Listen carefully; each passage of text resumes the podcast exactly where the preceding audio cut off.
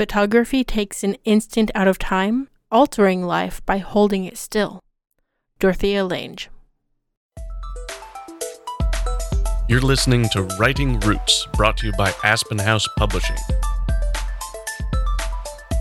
Welcome to Writing Roots. I'm Leigh Hull. And I'm Ley Esses. Today's episode, we are going to be talking about the use of reverse time in storytelling, or telling the story in reverse.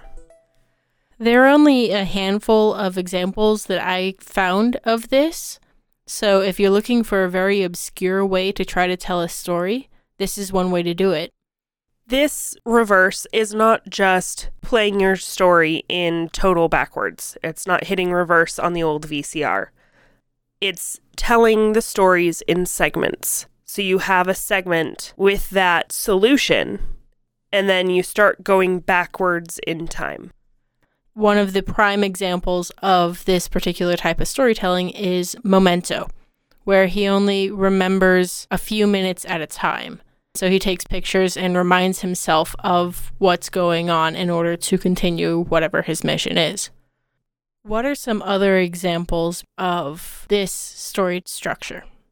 One example is The Night Watch, which is set in London during the war. It begins in nineteen forty-seven and ends in nineteen forty-one. Another example, kind of, is a musical called The Last Five Years. If you're familiar with stage plays, you probably know this one. But it has his timeline moving forward and her timeline moving backward.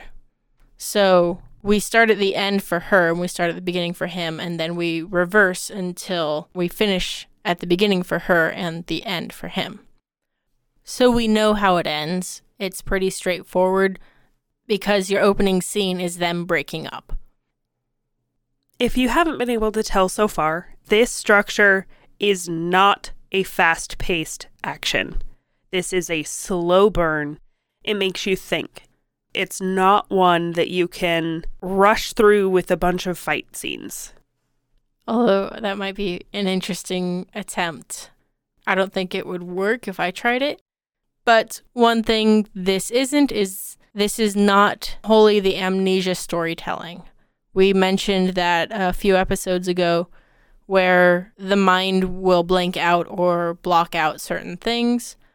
They used that in conjunction with this structure for Memento, but it's not necessary for how your audience understands the story. So here's the question. You were saying that Memento was basically him remembering the past. So how is that different from just having flashbacks? In Memento, as I recall, it was a flashback of a flashback of a flashback of a flashback. But the audience experiences the story in reverse. In this case, yes, also the character does because of the amnesia level. But in the case of Night Watch and Last Five Years, the characters are not experiencing the story in reverse. That's just a framework that the storytellers used in order to tell the story to the audience. The other note is that flashbacks don't have to be in any time. Usually flashbacks are relevant to what's happening in the current story in that timeline. It doesn't go scene by scene backwards. If anything, flashbacks tend to go scene by scene forwards in time. And because you are telling the story backwards, you don't want to spend too long in any single time slot. Because if you spend too long in one, you then start telling the story forward instead of in pieces going backward. Yeah, it can very easily be whiplashy because we're trying to understand the story backward as things are moving forward, and as an audience member, it can get fairly annoying. Not only staying too long in one slot, but the structure in general. If you don't establish off the bat that you're moving backward, you need to make sure that your audience is aware almost immediately this is what's happening. This is how we're telling this story, and get them to accept it before you continue forward. You also really need to be careful with this style, because if you don't do it right, it's just annoying. Because you can't track, because the readers struggle to actually figure out what the story is if you're doing it chaotically. So, you pantsers out there, I don't recommend trying this. Because you need to know how the story ends, you have to plot out all the pieces. You have to plot out every single scene, every single step along the way. You need to know what's going to happen so that when you write it, it happens in the right order. I would also suggest that if you are going to use this structure, make sure it's a fairly familiar story. In the case of The Last Five Years, they fell in love, they fell out of love. It's nothing special or unique. There's nothing special or unique about these characters and the trials that they go through. It's the structure that makes this story. And if it's a structure that we can follow because, one, we know how it ends, or two, it's a familiar enough story that we kind of get where it's going, then the audience doesn't have to worry about the destination. They can just enjoy the journey. This is where the readers are forced to think about it. This is where they're asking those questions of why and how. And the reason you want the story to be familiar. Wife dies, he's trying to figure out who did it. They fell in love, they end up breaking up. Simple storylines told in a unique way. Because you want the readers thinking about why and how, not what and who. I would suggest you at least sketch out how the whole thing works in a forward fashion. Understand how each scene falls in the grand scheme of things. You're just revealing the information backward. But understanding every bit in the process helps you tell the story. So plot the whole thing as the characters experience it, so that you know where they're coming from as you're writing each scene. This isn't going to be one of those stories where the ending is necessarily a surprise. How we get to that ending is the story. And how you introduce your readers to it is at least as vital as how you finish it. In film, they have a saying of, nothing matters so long as you land the ending of the story. This is evidence of the opposite, where if you don't start the story well, then the whole thing doesn't fall right. It all falls sort of strange and weird, and people aren't going to finish it. The other thing that is unique about this is the narrator. If the character is aware that the story is going in reverse, it's the character that is telling the story.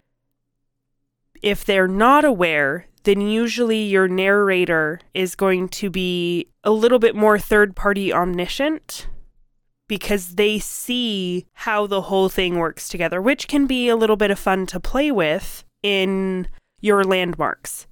You know, your narrator can point out the important things. You still want it to be, you know, subtle. You don't want to shove the reader's face in the landmarks, but the narrator gives you a way to kind of play with that. So if you are playing with the unreliable narrator trope, this is a great structure for you to dabble in. Because if your narrator doesn't remember or is trying to deceive in some regard, this would be a fun one to reveal how stuff actually happens, so the audience can still get to the truth and then not believe the narrator. And if it's in the case of something like Memento, where the narrator doesn't know, he can be deceived, and then we as audience members can be deceived right along with it. Another example we could go with is a cop who's investigating a murder. And so he's following the trail back from the murder. Okay, then we saw this car here. We're going to interview the person who saw the car. And then they said, yeah, I saw someone walk into the car. We're moving backward in time to reveal how this murder took place. We know the murder is the end of the story.